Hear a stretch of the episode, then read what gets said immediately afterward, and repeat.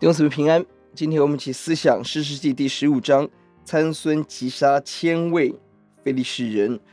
这一章让我们看到上帝透过一连串的错误来做拯救的工作。第一节是一个错误的婚姻，第二节是参孙岳父的背信，第六节是非利士人的狠毒杀参孙岳父全家，第十一节以色列人的惧怕却成就这样的救赎。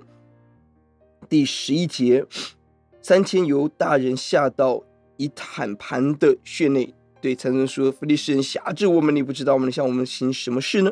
他回答说：“他们向我怎么行，我也要向他们怎么行。”三千位以色列人下去见参孙，不是要谢谢他杀敌，反倒怪罪他，这是混乱。三千个人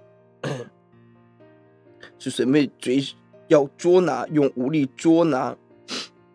不是捉拿非利士人，而是捉拿参孙。弟兄姊妹，许多时候我们的心力、物力、人力，是对内知道分裂、处理分裂，还是对外宣教？求主怜悯我们。这一段也看到神使用参孙的勇力。第四节，参孙的智慧；八十六节，他的勇力；十八十九节，呼求与神的应允，来成就实施。救赎的工作过程当中，仍有许多的混乱。十一节，以色列人选择臣服非利士人，怪罪参孙。十八节，参孙经历神迹，却背后却是对上帝的不信小信。一个混乱的时代，即便经历拯救，仍是混乱。我们来祷告，耶稣求主怜悯。你可以使用各种的错误，你可以使用人的勇力来做成神拯救的工作。但呼求耶稣，哦主啊，让神做拯救的工作，让我们成为有信心进到神拯救的器皿。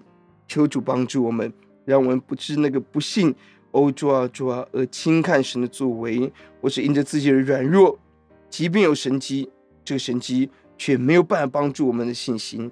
求主救拔我们，把悔改的恩典给我们，听我们的祷告，奉耶稣的名，阿门。